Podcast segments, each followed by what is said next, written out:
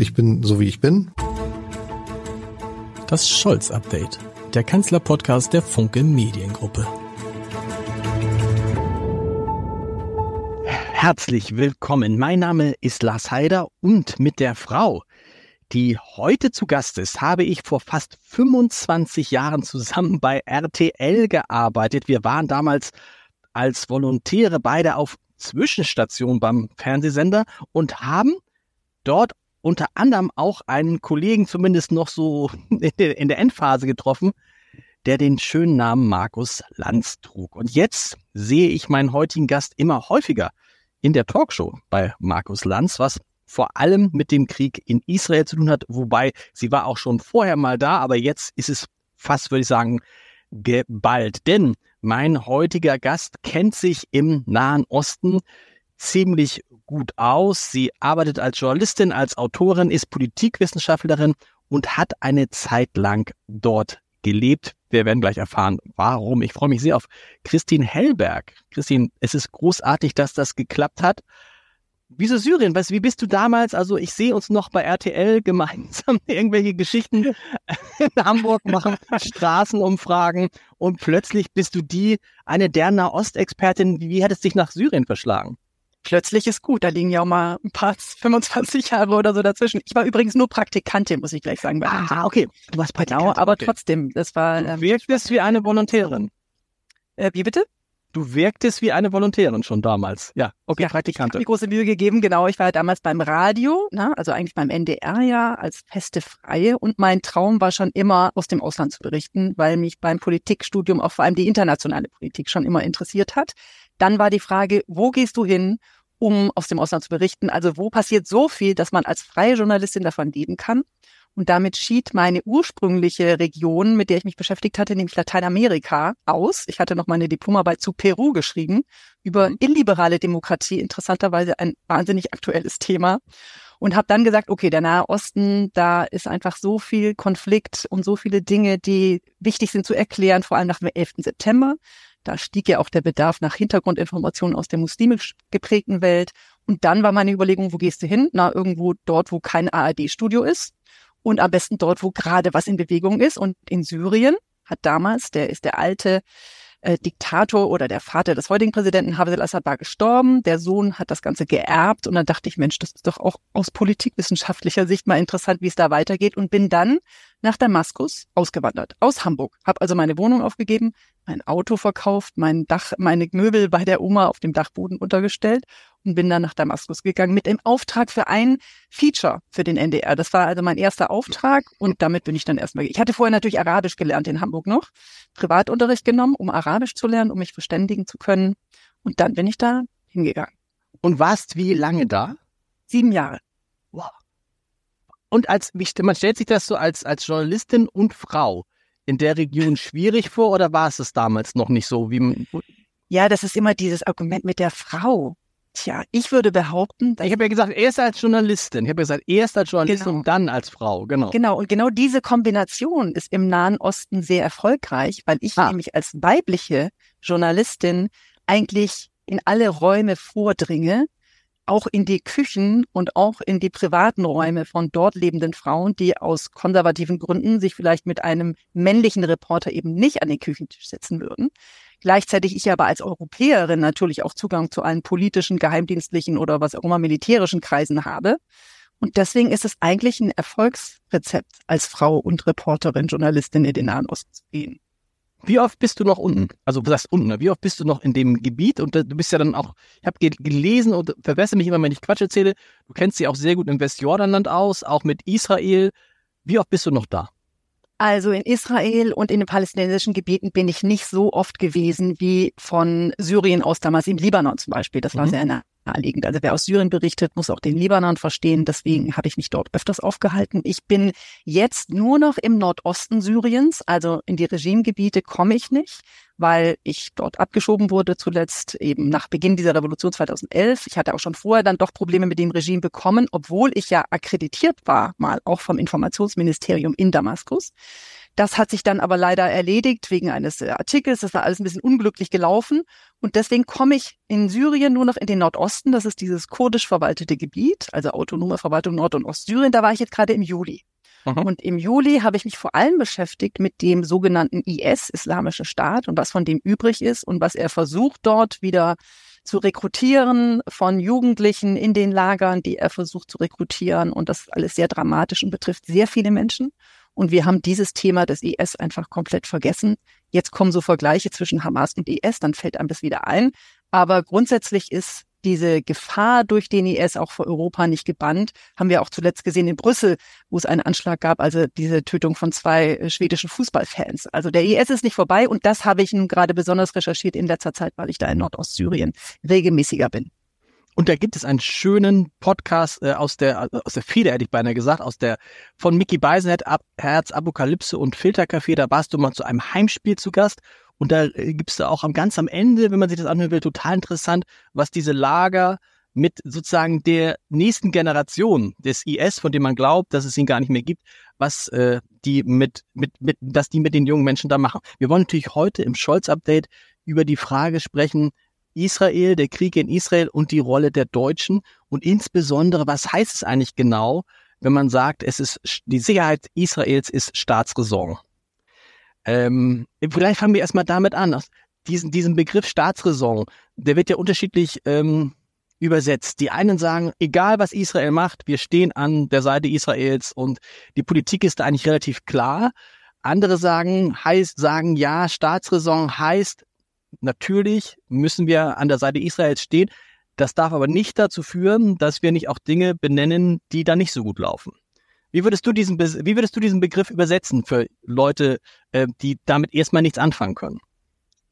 Ich glaube, wir sollten den Menschen in den Mittelpunkt stellen bei dieser Debatte und tatsächlich überlegen, dass die Menschen in Israel für uns die oberste Priorität haben, das heißt die Sicherheit dieser Menschen. Und das kann auch bedeuten, dass eine israelische Regierung, die eben offensichtlich nicht sich sehr gut gekümmert hat in den letzten Monaten und Jahren um die Sicherheit dieser Menschen, das wird ja innerhalb Israels gerade sehr stark kritisiert, dass wir eine solche Regierung eben dann auch kritisieren können müssen. Und das passiert zu wenig. Ich denke, so wie die aktuelle Regierung die Staatsräson praktiziert und auslegt, ist es eine ziemlich bedingungslose Unterstützung der Regierung Netanyahu. Das kritisieren viele Menschen in Israel, die ganz klar sagen, Netanyahu hat sich mit dieser sehr rechtsgerichteten Koalition auf einen Pfad begeben, der zum Beispiel die Besiedlung des Westjordanlandes äh, eine große Priorität einräumt, der dann das Militär eingesetzt hat, um dort gewaltbereite Siedler zu schützen, der seinen eigenen Machterhalt nach ganz oben gestellt hat, nämlich mit dieser Justizreform auf jeden Fall den eigenen Korruptionsvorwürfen und einer in einem Gerichtsverfahren aus dem Weg zu gehen. Also die Menschen in Israel sagen ganz klar, dieser Mensch hat nicht für unsere Sicherheit gesorgt und deswegen finde ich es problematisch, wenn wir trotz natürlich dieser Vergangenheit, die wir haben, wenn wir aber eben diese Staatsräson so eindeutig beziehen auf diese Regierung und nicht den Blick etwas weiten und sagen, okay, wir hören auch die Kritik in Israel und wir formulieren deswegen auch eine etwas ausgewogenere Solidarität, nämlich vor allem mit den Menschen in Israel, mit den Opfern dieses furchtbaren Terroranschlags vom 7. Oktober und weniger nur mit dieser Regierung Netanyahu. Vor allem muss man ja wahrscheinlich abwarten, wenn das Ganze sich irgendwann mal beruhigt, was dann aus Benjamin Netanyahu wird, denn du verbesserst mich, aber das Versprechen von Benjamin Netanyahu war immer, unter mir maximale Sicherheit für Israel. Also eigentlich hätte das, was am 7. Oktober passiert ist, gar nicht passieren können, äh, passieren dürfen, nach dem, was äh, Netanyahu versprochen hat. Wie wichtig ist Deutschland für Israel überhaupt in dieser Situation? Wir haben ja gesehen, dass Olaf Scholz war der erste Staatslenker, äh, der da hingefahren ist. Ja, ja. der war der erste, der kam. Äh, aber natürlich sind die Amerikaner, ist die USA für Israel wichtiger. Welche Rolle hat Deutschland in diesem Konflikt? Ich glaube, Deutschland wird gerade schon als bedeutend wahrgenommen von vielen Menschen, weil es natürlich uneingeschränkt solidarisch ist. Und wir müssen natürlich auch die Israelis verstehen und dieses Gefühl von existenzieller Bedrohung, das machen wir uns auch zu wenig klar. Also ich glaube tatsächlich, dass diese Terrorangriffe vom 7. 7. Oktober dazu geführt haben, dass Israelis weltweit, nicht nur die Menschen in Israel, sondern auch hier lebende Juden und Israelis das Gefühl haben, Ihr einziger Rückzugsort, den sie seit Jahrzehnten eigentlich für sich so wahrgenommen hatten, der ist nun akut in Gefahr und akut bedroht. Und in diesem Existenzkampf ist es wichtig, dass Deutschland natürlich mit unserer Vergangenheit ganz klar sagt, diese Existenz müssen wir schützen. Die Menschen müssen sich sicher fühlen. Jeder Jude auf dieser Welt muss sich sicher fühlen, nicht nur in Israel selbst, sondern auch in Deutschland. Das ist eine wichtige Botschaft, die auch deutsche Politiker immer wiederholen müssen. Aber es bedeutet eben nicht, dass alles, was diese Regierung tut, gerade im Sinne dieser Sicherheit ist. Und das ist das, was man sehr wohl kritisieren muss. Und ich denke, da brauchen wir auch eine offenere Debatte darüber, was ist eigentlich Antisemitismus? Weil dieser Antisemitismus-Vorwurf wird eben auch in den letzten Jahren ja immer weiter dazu benutzt, das Sagbare einzuschränken und eine Kritik an Israel weiter ja, zu beschränken. Und das führt dann wiederum bei sehr vielen Menschen, die hier leben, auch zu großem Frust. Die sagen, ich kann gar nicht mehr kritisieren, was andernorts möglich ist. Ne? Wir haben ja überall in der Welt ansonsten, also in den USA, auch in anderen europäischen Ländern, sehr wohl Debatten darüber, was in Israel gut läuft, was schlecht ist, über die Besatzung, über die Siedlungspolitik, über die Ungleichbehandlung der palästinensischen Bevölkerung im Westjordanland. Ne? Das benennen dann andere Länder, israelische Juristen, Völkerrechtler sagen dann, das ist eine Realität der Apartheid. Bei uns äh, scheut man dieses Wort natürlich, weil sofort irgendwie der Vorwurf im Raum steht, dass man Israel als Ganzes, als Apartheidstaat verurteilt. Das ist auch unsagbar in Deutschland. Aber die Realität dieser Ungleichbehandlung kann man eben so beschreiben, aber das tun wir in Deutschland nicht. Und das da kommt dann eben sehr schnell der Vorwurf, das ist äh, anti-israelischer Antisemitismus, israelbezogener Antisemitismus.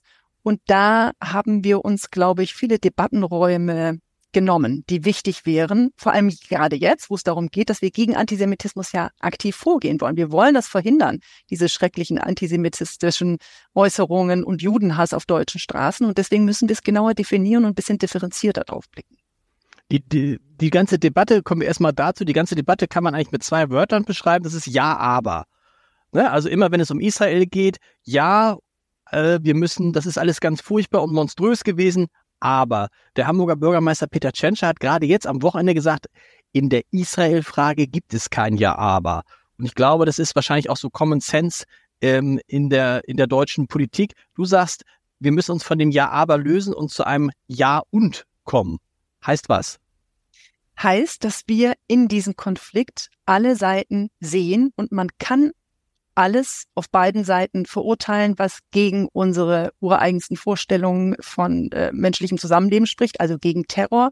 Natürlich ist das, was die Hamas dort gemacht hat, eine Form von Terror, das ist nicht Widerstand, das ist auch nicht antikolonialer Widerstand, das ist ganz klar. Und gleichzeitig ist eben das, was dann aus der israelischen Regierung ja angekündigt wurde, nämlich Menschen in Gaza, 2,3 Millionen Menschen abzuriegeln. Das war ja eine politische Ankündigung.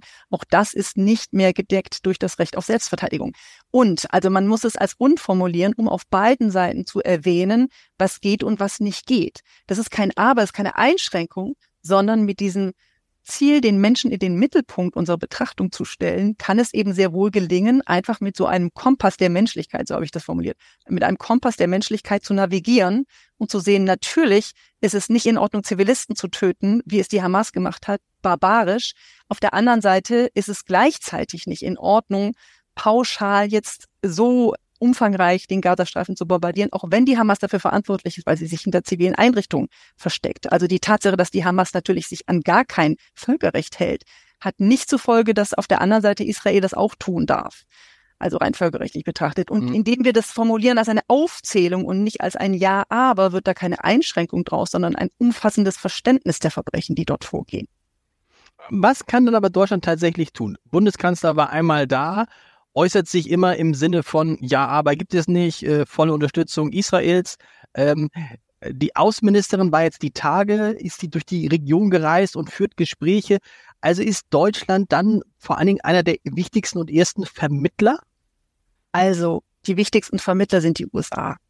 Und äh, sowohl der US-Präsident als auch der Außenminister haben es ja schon in den letzten Wochen ganz gut hinbekommen, einerseits sich ziemlich bedingungslos an die Seite Israels zu stellen, und zugleich anzumahnen, dass eben das Völkerrecht eingehalten wird, zu erinnern an die eigenen Fehler nach dem 11. September, wo man einen ziemlich pauschalen Krieg gegen den Terror weltweit geführt hat, der ja nicht Terrorismus beschränkt hat, sondern im Gegenteil eigentlich nur zu mehr Terrorismus geführt hat, international bedauernswerterweise, also sich nicht treiben zu lassen von dem Wunsch nach Rache, Also das waren schon sehr bemerkenswerte Äußerungen, fand ich damals von Präsident Biden persönlich. Und der US-Außenminister Blinken ist natürlich in der Region ein noch viel bedeutenderer Gesprächspartner, weil die Israel abhängig ist von dieser Unterstützung aus den USA. Deswegen machen die USA das dort in gewisser Weise ähm, etwas geschickter. Ich meine, Frau Baerbock bemüht sich auch mit allen zu reden, wird aber doch wahrgenommen natürlich als vor allem äh, eine eher auf der Seite Israel stehende äh, Außenministerin. Und ich denke, und das sind jetzt so meine Reflexionen, wenn ich im Gespräch bin mit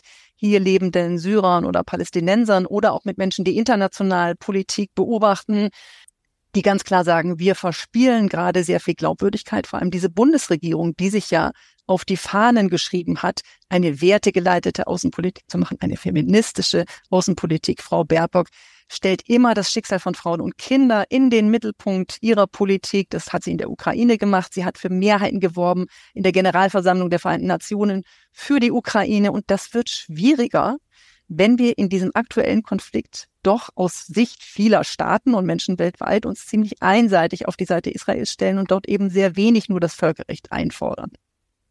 Andererseits gab es in Deutschland Diskussionen über die Enthaltung gerade von Annalena Baerbock bei der UN-Resolution. Ne? Da, oh, wie kann man sich da enthalten? Wie kann man nicht wie die Amerikaner, ich glaube sogar wie die Ungarn mit Nein stimmen?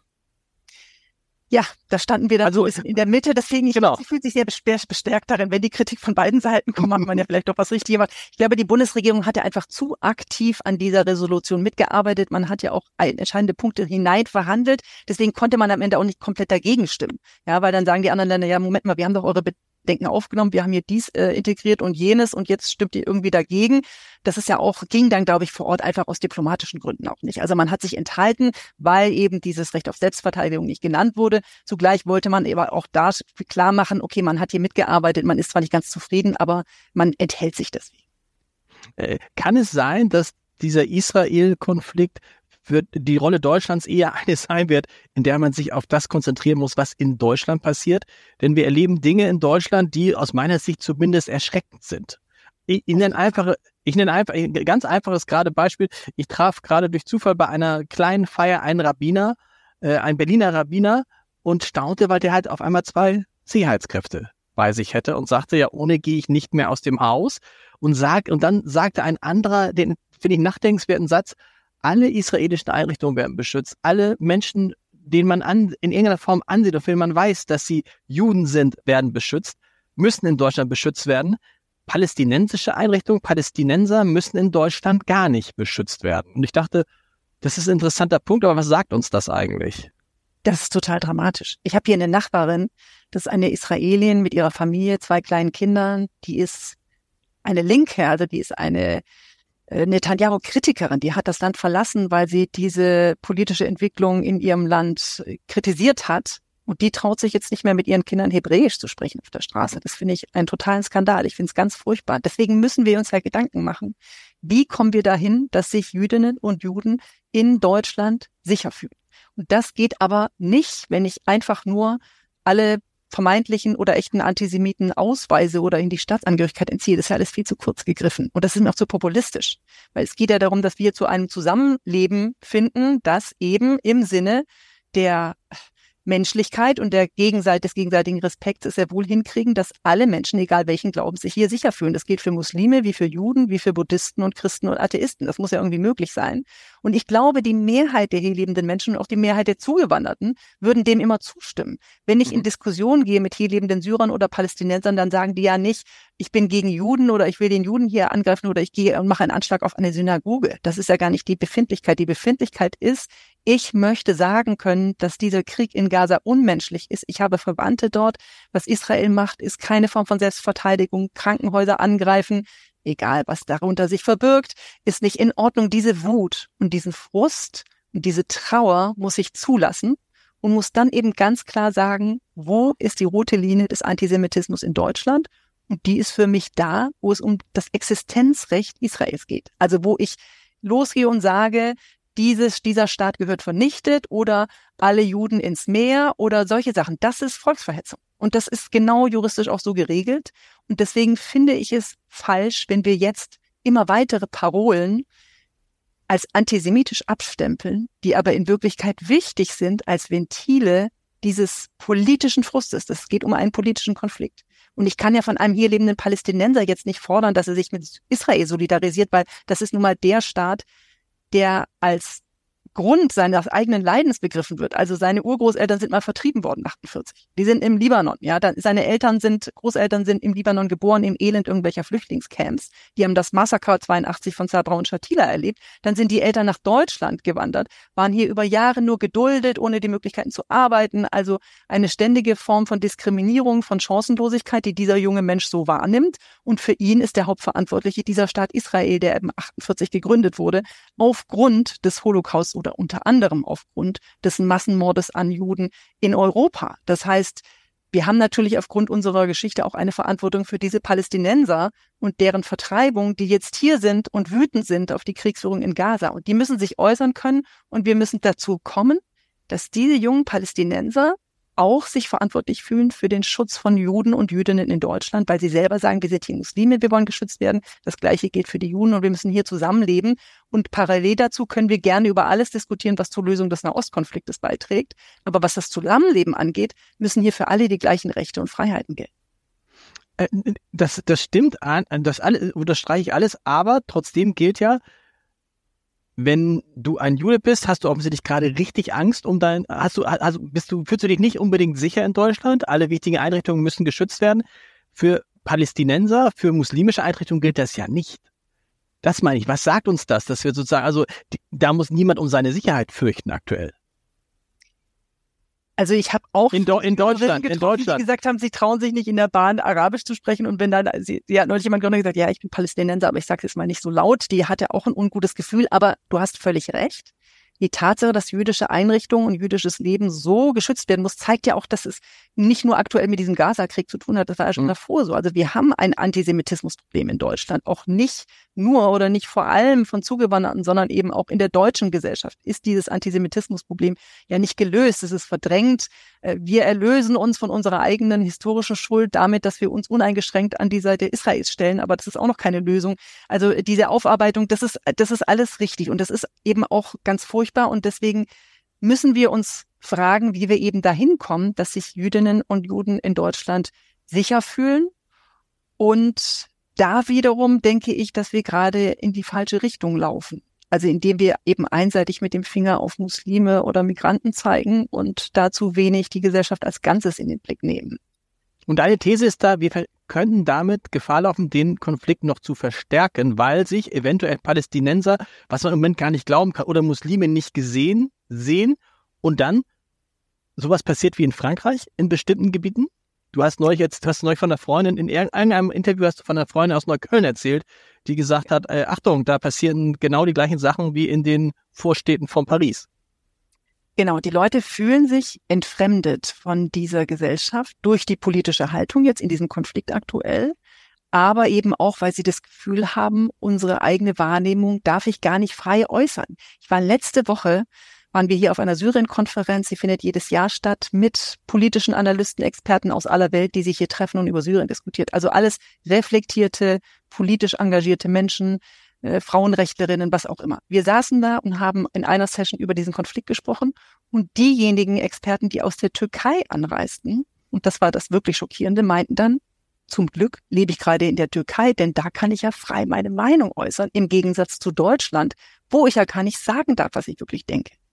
Ein syrischer Vater von zwei Teenagern, die hier seit Jahren in Berlin, die gehen alle hier zur Schule, aufs Gymnasium, sagt seinen Kindern jetzt morgens, pass mal auf, in der Schule, das und das kannst du so nicht sagen, weil dann kriegen wir vielleicht Probleme.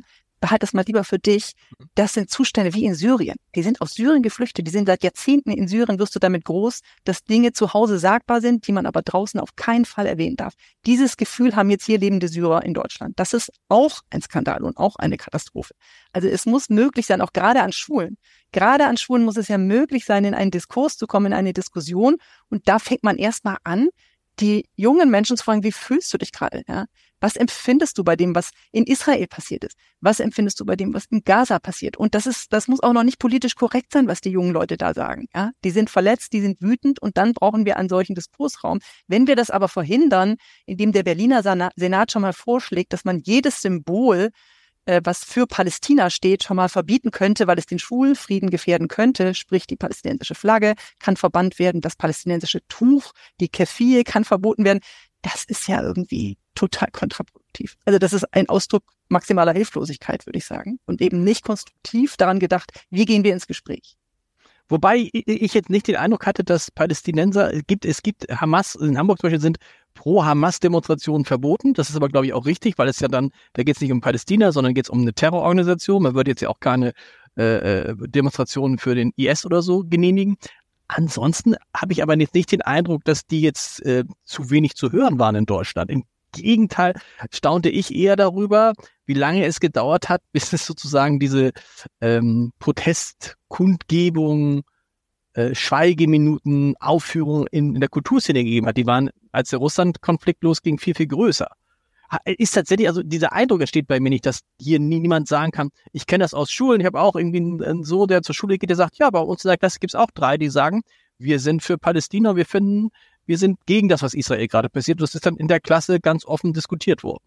Das ist ja auch sehr erfreulich. Also ich meine, in der Klasse meines Sohnes gibt es ein palästinensisches Mädchen und ein israelisches Mädchen, die sind mhm. total gut befreundet. Also es gibt viele Gegenbeispiele. Ich will das ja auch nicht grundsätzlich verurteilen. Ich habe nur geschildert, wie sich hier lebende Syrer fühlen und dass die tatsächlich den Eindruck haben, und das fand ich so skandalös natürlich, wir deutschen Experten fanden es alle furchtbar, dass sie meinen, dass man in der Türkei mehr seine Meinung äußern kann als in Deutschland. Das fanden wir schon ziemlich erschreckend. Aber äh, du hast natürlich recht. Ich glaube, es ist sehr unterschiedlich gehandhabt worden. Es ist in den allerersten ein, zwei Wochen ist in Neukölln dann nach dieser Verteilung von Süßigkeiten durch einige wirkliche Idioten, um es mal salopp zu formulieren, ist alles verboten worden, was in irgendeiner Weise Solidarität mit den Palästinensern ausgedruckt hätte. Also da stand eine israelische Staatsbürgerin mit einem Schild, die wurde dann abgeführt von der Polizei. Da gab es eine kleine Mahnwoche, Mahnwache mit zehn Kerzen, kam die Polizei, hat die Kerzen ausgetreten. Das war alles unklug, ja. Das war dann im Überschwang oder sagen wir mal bei dem verzweifelten Versuch, alles zu verhindern, was irgendwie schreckliche Bilder erzeugen könnte, für die sich Deutschland schämen muss international, hat man dann gleich alles erstmal verboten. Das war, glaube ich, eine falsche Reaktion, auch eine Überreaktion. Jetzt sind wir ja an einem Punkt, was eigentlich ja sehr positiv ist, dass beide Seiten zum Teil demonstrieren gehen. Wir hatten ja eine Veranstaltung mhm. hier in Berlin mit etwa 3000 Leuten, wo also Israelis und also kritische Israelis mit kritischen Palästinensern zusammen sich hinstellen und sagen, wir wollen ein freies äh, Palästina neben einem äh, Israel. Und auch da wurde dann äh, zwar von der Polizei etwas unklug agiert, aber das sind ja die Proteste, die sich so viele wünschen. Also, dass ich da hingehe und ich kann gleichzeitig eine israelische Flagge dabei haben und eine palästinensische Flagge. Ja, das muss ja möglich sein, um sich eben solidarisch zu zeigen mit beiden Völkern. Und das sollte man auf jeden Fall zulassen, auch wenn da steht Free Palestine from the river to the sea, also vom Jordan bis zum Mittelmeer. Das ist ja nun gerade verboten worden, weil eben verbotene Organisationen das benutzen. Und das ist, glaube ich, wirklich eine falsche Entscheidung gewesen. Mhm. Jetzt erstmal in München, mal gucken, was daraus folgt.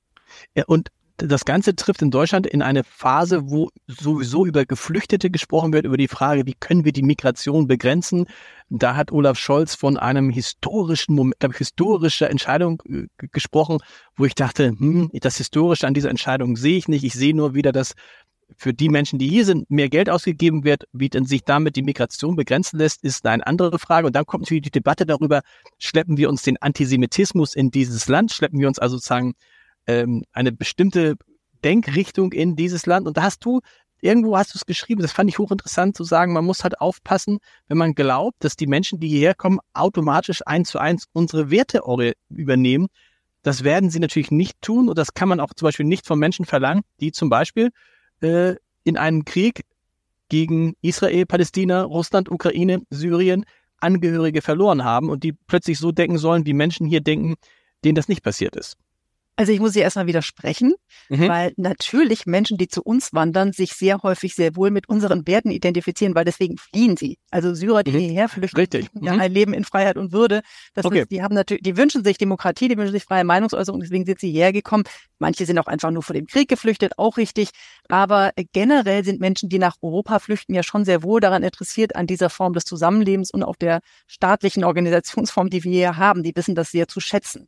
Aber man kann dann eben, man kann dann eben, genau, man kann aber nicht erwarten, dass die dann sagen, okay, und wir, ich übernehme jetzt auch, die oberste Staatsräson ist, an der Seite Israels zu stehen. Das meinte ich. Das kann man dann nicht genau, automatisch das, das erwarten. Genau, das greift zu kurz, weil ich eben, ich kann nicht erwarten, dass Menschen, die aus anderen Ländern zu uns flüchten, sich in unsere historische Schuld integrieren. Das ist mhm. das Problem. Ich glaube, dass wir den das Holocaust-Gedenken nach wie vor vor allem begreifen vor dem Hintergrund der deutschen Schuld. Und da ist es nicht anschlussfähig in einer Einwanderungsgesellschaft, weil natürlich jeder äh, Chilene oder Vietnamese oder eben auch Palästinenser oder Syrer sich fragt, ich habe ja gar keine Juden umgebracht in der Vergangenheit in diesem Ausmaße. Warum soll ich mich in dieses Holocaust-Verständnis wie in Deutschland integrieren? Deswegen ist es so wichtig, dass wir den Holocaust eigentlich viel größer denken, nämlich als ein Menschheitsverbrechen, das so schrecklich ist, dass es sich auf keinen Fall wiederholen darf, und zwar nirgendwo und gegen niemanden, so dass wir dann die Reihen schließen und fragen, wie können wir verhindern, dass sich faschistische Gedanken entwickeln, dass man andere ausgrenzt systematisch. Und da ist die Anschlussfähigkeit eben vor allem bei Zugewanderten, vor allem über die Opferseite. Und das ist dann, das fand ich sehr interessant, habe ich eben neulich gelesen, wenn man mit jungen Muslimen oder Zugewanderten nach Auschwitz fährt oder so, dass die häufig sagen, Mensch, die auf den Bildern, die sehen ja aus wie wir. Ja, die, die Männer sind beschnitten, also die mhm. Juden, genau wie die Muslime beschneiden ja äh, Männer. Und deswegen findet eine Identifikation statt über die Opferseite, was auch durchaus nachvollziehbar ist, weil man ja selber womöglich Diskriminierung erfahren hat in der Vergangenheit. Und das ist in Ordnung, weil es ist egal, wie ich mich, welchen Zugang ich finde zum Holocaust. Hauptsache am Ende stehen die gleichen Erkenntnisse, dass ich sowas nicht wiederholen darf eben. Ähm, und dass jeder zum Täter werden kann. Natürlich kann jeder Mensch auf der Welt zum Täter werden, weil man äh, mit Ängsten äh, weil Machthaber immer mit Ängsten spielen, weil man, wenn man Leute in Angst versetzt, sie dazu bringt, andere auszugrenzen und das ist eine gefährliche Entwicklung. Aber zu fordern, dass sich eben hier lebende zugewanderte Menschen in unsere historische Schuld oder in unser Schuldbekenntnis integrieren, das ist, glaube ich, der falsche Ansatz und deswegen brauchen wir da einen breiteren Blick und eine offenere Form des Holocaust-Gedenkens. Du hast gerade, wir haben gerade, du hast gerade vorhin die Türkei angesprochen, äh, wo dann Menschen auf dieser Konferenz gesagt haben, in der Türkei kann man sich freier äußern als bei uns. Das passt ganz gut, weil ja der türkische Staatspräsident Erdogan äh, sich mit Olaf Scholz trifft am Ende der Woche. Da wird es natürlich auch, es wird um alle Themen gehen, es wird natürlich auch um Israel gehen. Einmal kurz einordnen, du hast es gesagt, die USA sind wichtig als Vermittler. Ähm, irgendwie ist wahrscheinlich auch Ägypten wichtig, mittendrin in dem Konflikt. Katar ist wichtig, wahrscheinlich als jemand, der starken Einfluss auf die Hamas hat. Ähm, und dann kommt schon die Türkei. Was kann, welche Rolle kann die Türkei haben und worüber sollte Olaf Scholz mit Erdogan sprechen, was Israel anbelangt? Zunächst mal versucht Präsident Erdogan sich ja gerade zu inszenieren als der Anführer der muslimischen Welt. Er nutzt also diesen Gaza-Krieg dazu, ganz klar sich auf die Seite der Palästinenser zu stellen und dabei so weit zu gehen, sogar die Hamas eben als Widerstandsorganisation zu begreifen. Das mögen viele Menschen im Nahen Osten so sehen tatsächlich. Aber indem er das so formuliert, wird er natürlich jetzt aus, von international oder vor allem von westlichen Staaten als sehr unglaubwürdig wahrgenommen und hat sich eigentlich als ein Vermittler da irgendwie schon disqualifiziert als Vermittler im, im, Zusammenhang mit der Hamas ist Katar am wichtigsten, Ägypten ist mhm. am wichtigsten wegen des Zugangs zum Gazastreifen. Saudi-Arabien versucht, wenn ich das noch kurz ausführen darf, Saudi-Arabien versucht gerade als diplomatisches Schwergewicht in der Region da eine führende Rolle zu spielen, hat ja deswegen jetzt auch gerade da die arabischen Führer zusammengetrommelt. Äh, Annalena Baerbock war auch in Saudi-Arabien. Also das ist nochmal die Frage, die Saudis spielen mit ihrem Geld ja auch eine sehr große Rolle. Sie waren gerade dabei, einen Vertrag zu schließen mit Israel und deswegen ist es auch sinnvoll, Saudi-Arabien da immer mit einzubeziehen. Was sollte Olaf Scholz mit Präsident Erdogan besprechen? Das wird ein ganz schwieriger Besuch, weil ja auch völlig unabhängig von diesen Hamas-Äußerungen und von diesen Äußerungen zu Israel und Gaza Präsident Erdogan eine sehr zweifelhafte Rolle spielt aus westlicher Sicht, auch zum Beispiel im Umgang mit äh, Nordostsyrien, weil die, die, Türkei regelmäßig Angriffe oder Drohnenangriffe fliegt im Nordosten Syriens, dort übrigens auch gezielt Infrastruktur zerstört, weil sie dort herrschenden Volksverteidigungseinheiten, diese JPG, als Terrororganisation bezeichnet. Das sind aber unsere Verbündeten im Kampf gegen den IS, also auch wieder kompliziert. Gleichzeitig ist aber die Türkei ja so wahnsinnig wichtig für uns, weil sie NATO-Partner ist, mhm. weil Herr Erdogan zustimmen muss, wenn Schweden und Finnland jetzt eben äh, beitreten wollen und vor allem natürlich in der Migrationsfrage.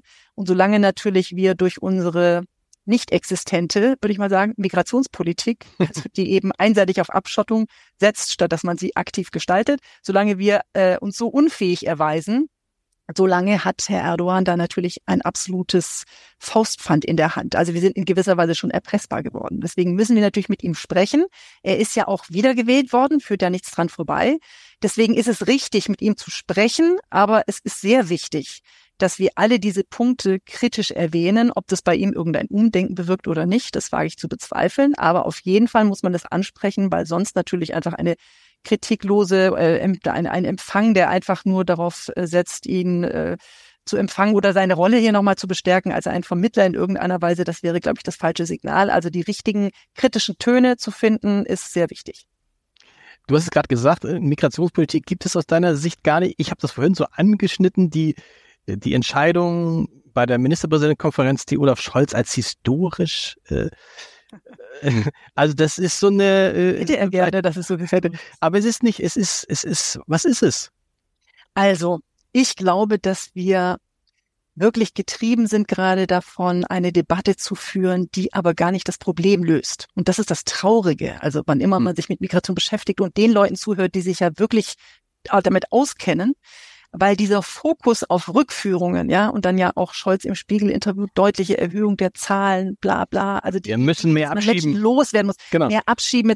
Das ist ja überhaupt nicht die Lösung. Das ist komplett irreführend, weil ja die allermeisten der Menschen, die hier sind, gar nicht zurückgeführt werden können, weil die größte Gruppe sind die Ukrainerinnen und Ukrainer ja. mit einer Million. Die zweiten und drittgrößten Gruppen sind Syrer und Afghanen, die wir auch nicht zurückschicken können. Und äh, die wenigen Tausend, die dann noch bleiben am Ende, ich meine, das zu erhöhen bringt vielleicht mehrere hundert oder mehrere tausend von Rückführungen. Das ist ja alles reine Symbolpolitik. Das ist eben das, das Problem an der Debatte, dass man immer so, ja, dass man so möglichst krasse Sachen sagen will und, und große Forderungen stellt, die aber am Ende gar nicht umsetzbar sind. Weil was wir eigentlich brauchen, und das ist, dringt ja auch schon durch, ist, dass wir die Zahl der Ankommenden verringern müssen, beziehungsweise wir müssen gar nicht an der Zahl etwas verändern, sondern wir müssen eigentlich verändern, wie die Menschen zu uns kommen. Es geht ja um die Organisation von Migration und Flucht und nicht so um das Drücken von Zahlen, weil wir brauchen ja Migration, ja. Mhm. Also können wir das mal wirklich ein bisschen besser sortieren, indem wir sagen, ja, es gibt Menschen, die haben ein Recht auf Asyl, weil die persönlich verfolgt sind, politisch verfolgt sind, weil sie aus einem Kriegsgebiet kommen. Und es gibt Menschen, die haben kein Recht auf Migration, die suchen nur ein besseres Leben, aber von denen brauchen wir eigentlich auch welche, weil die wollen wir genau. hier haben als Fachkräfte. Wie können wir das so organisieren, dass diese Leute nicht auf die Boote steigen und nicht ihr Leben riskieren im Mittelmeer, sondern dass sie eben dort, wo sie leben oder in einem der Nachbarländer schon einen Asylantrag stellen können oder einen Visumsantrag, um dann Asyl zu beantragen, eine Art Vorabprüfung machen können oder wenn sie nicht politisch verfolgt sind, sagen, okay, ich möchte gerne in der EU arbeiten, ich möchte Ausbildung machen, was habt ihr anzubieten, wen braucht ihr, welchen Sprachkurs muss ich machen? Und dann bewerbe ich mich an der deutschen Auslandsvertretung oder an einer EU-Vertretung um Migration. Das ist doch die Lösung des Ganzen, weil dann möchte der Eritreer und auch äh, der äh, Mensch aus, aus dem Senegal, ja, also Eritrea hat eine sehr hohe Anerkennungsquote. Das heißt, 80 mhm. Prozent der Eritreer werden anerkannt als asylberechtigt.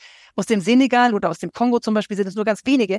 Beide müssen die Möglichkeiten haben, in ihrem Land schon sich zu bewerben, um nach Europa zu kommen, weil die möchten ja auch viel lieber in ein Flugzeug steigen nach Europa, weil sie zum Beispiel asylberechtigt sind oder weil man sie hier als Arbeitskräfte braucht und nicht in das Boot steigen, das mit dem sie ihr Leben riskieren. Da muss die Debatte hingehen, also weg von diesem Abschotten und Zurückschicken hin zu einem, wie ermöglichen wir den Menschen hierher zu kommen, entweder weil wir sie schützen müssen oder weil wir sie brauchen als Arbeitskräfte.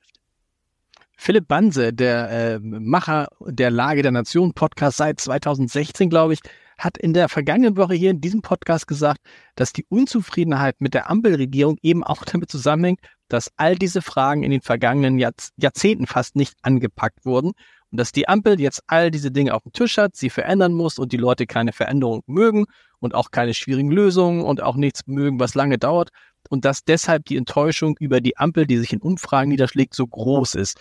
Wie groß, bist, wie, wie, wie groß ist da deine Enttäuschung und stimmt aus deiner Sicht diese Beobachtung? Ich glaube, das stimmt zum Teil und ich glaube auch, dass die Ampel eine Mitschuld trägt, weil sie so schlecht kommuniziert weil sie sich ständig nur streitet und weil sie ständig eigentlich dem jeweiligen Koalitionspartner Vorwurf da zu blockieren oder dieses nicht durchzusetzen. Ich glaube, damit tun sich diese drei Parteien überhaupt keinen Gefallen. Deswegen werden sie wahrgenommen als eine blockierende Regierung, als eine, die nichts voranbringt, obwohl sie ja eigentlich Grundlegendes schon beschlossen hat. Also auch beim Thema Migration sind ja einige wichtige Entwicklungen in Gang gekommen. Also dieses Chancenaufenthaltsrecht zum Beispiel, also dass Menschen, die hier über Jahre geduldet sind, jetzt nicht weiter jeden Monat oder alle paar Monate ähm, äh, sich vor ihrer Abschiebung fürchten müssen, sondern die Möglichkeit haben, wenn sie Arbeit finden, dauerhaft hier zu bleiben. Das ist ja alles total sinnvoll. Es führt nur noch nicht weit genug, glaube ich. Also wir brauchen eben nicht nur Fachkräftezuwanderung, sondern wir brauchen die Möglichkeiten, hierher zu kommen und zu arbeiten, auch für Menschen, die nicht den passenden Abschluss haben und nicht den Hochschulabschluss. Also ich stimme zu, dass äh, die Ampel da sehr viel jetzt regeln muss, was in den letzten Jahrzehnten liegen geblieben ist.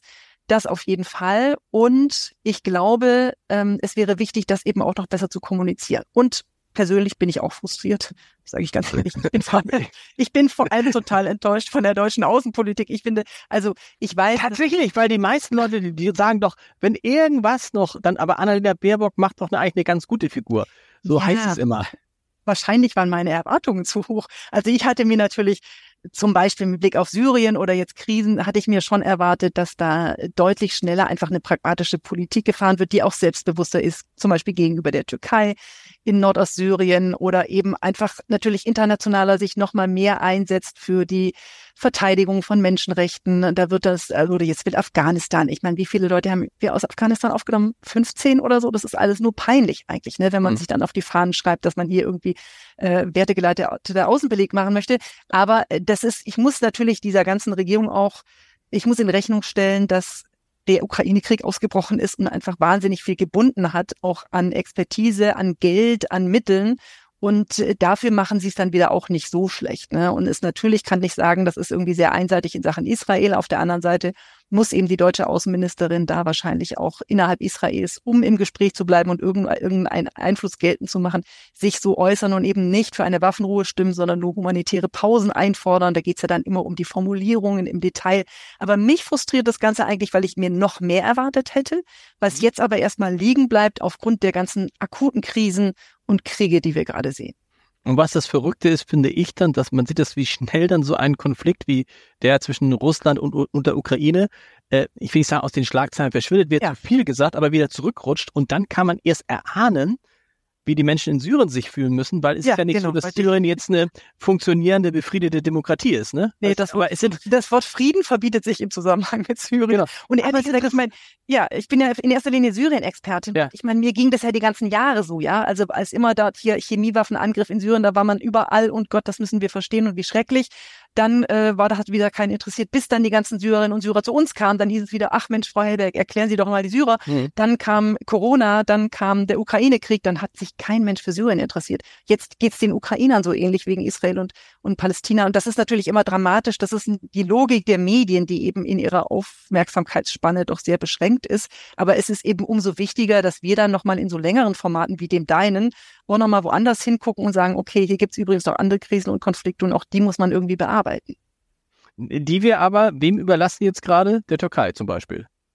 Unser, unserem NATO-Partner. Also, unserem NATO-Partner. Also das, also das, der, das Engagement, ich, ich könnte jetzt nichts jetzt sagen über das Engagement Deutschlands in Syrien, oder? Sicherlich passiert da irgendwas, aber nichts, was jetzt wahrnehmbar, für mich wahrnehmbar wäre. Aber es kann auch daran liegen, dass ich äh, das nicht gelesen habe oder nicht gesehen. Ja, also die EU spielt eine sehr äh, kleine Rolle nur noch in Syrien, weil sie kaum Einflussmöglichkeiten hat. Aber man könnte eben, und das vielleicht äh, zum Abschluss, also im Nordosten Syriens, wo man eine gewisse autonome Verwaltung hat, die kein Modell für Demokratie ist, aber sehr viel besser als alles andere in Syrien, in diesem Gebiet innerhalb in immerhin ein Drittel des Staatsgebietes, äh, und deswegen durchaus bedeutend. Da könnte man natürlich sehr viel mehr machen, indem man sich eben der Türkei auch da entgegenstellt und sagt, nein, das ist nicht einfach nur Terrorismus, wie ihr es seht, trotz der Nähe, ideologischen Nähe zur PKK, sondern das ist auf jeden Fall etwas, wo wir anknüpfen können und indem wir zum Beispiel nicht Regierungsorganisationen viel mehr unterstützen können, gerade bei der Resozialisierung von IS-Frauen und Kindern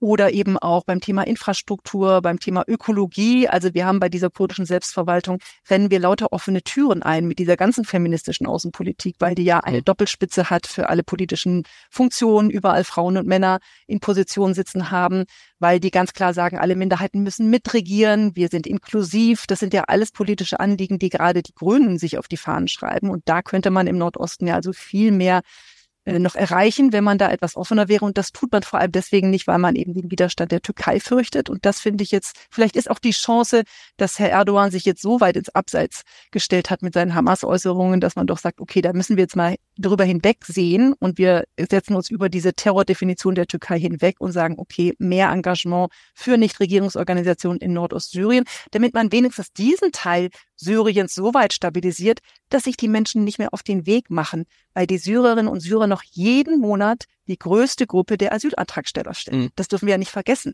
Ja, also während wir darüber reden, wann wir die Syrer endlich nach Hause schicken können, rede ich in Syrien, wenn ich mit Leuten rede, nur darüber, welcher Weg nach Syrien gerade, welche Route und was wie viel kostet und wie ich da wegkomme. Mhm. Ja, weil die Lage so schrecklich ist. Das heißt, im Sinne einer Fluchtursachenbekämpfung auch darum ging es ja mal vor ein paar Jahren, wäre es natürlich total sinnvoll, Perspektiven zu eröffnen, mindestens in einem Teil des Landes, sodass die Leute dort bleiben und äh, das Gefühl haben, man schützt sie vor den Angriffen der Türkei, man schützt sie vor einem Wiedererstarken des IS und unterstützt auch noch ihre Entwicklung vor Ort. Das ist durchaus machbar und da würde ich mir mehr Engagement der deutschen Außenpolitik wünschen. Christine, ich habe unglaublich viel gelernt. Vielen Dank. Nächste Woche in diesem, hoffentlich spreche ich es richtig aus, wir können es nur üben, in diesem Podcast ist der FDP-Generalsekretär Gia Sarai, richtig ausgesprochen? Das, ja, ich denke schon. Du kannst also, äh, was ist, ein, ist ein arabischer Name? Sarai. Gia Sarai. Nein, kommt ist ja nicht. Kommt aus dem, kommt von dem, äh, Persisch, du hast recht. Persisch, kommt aus dem. Iran. Ja. Der ist auf jeden Fall nächste Woche hier zu Gast. Vielen Dank. Sehr spannend.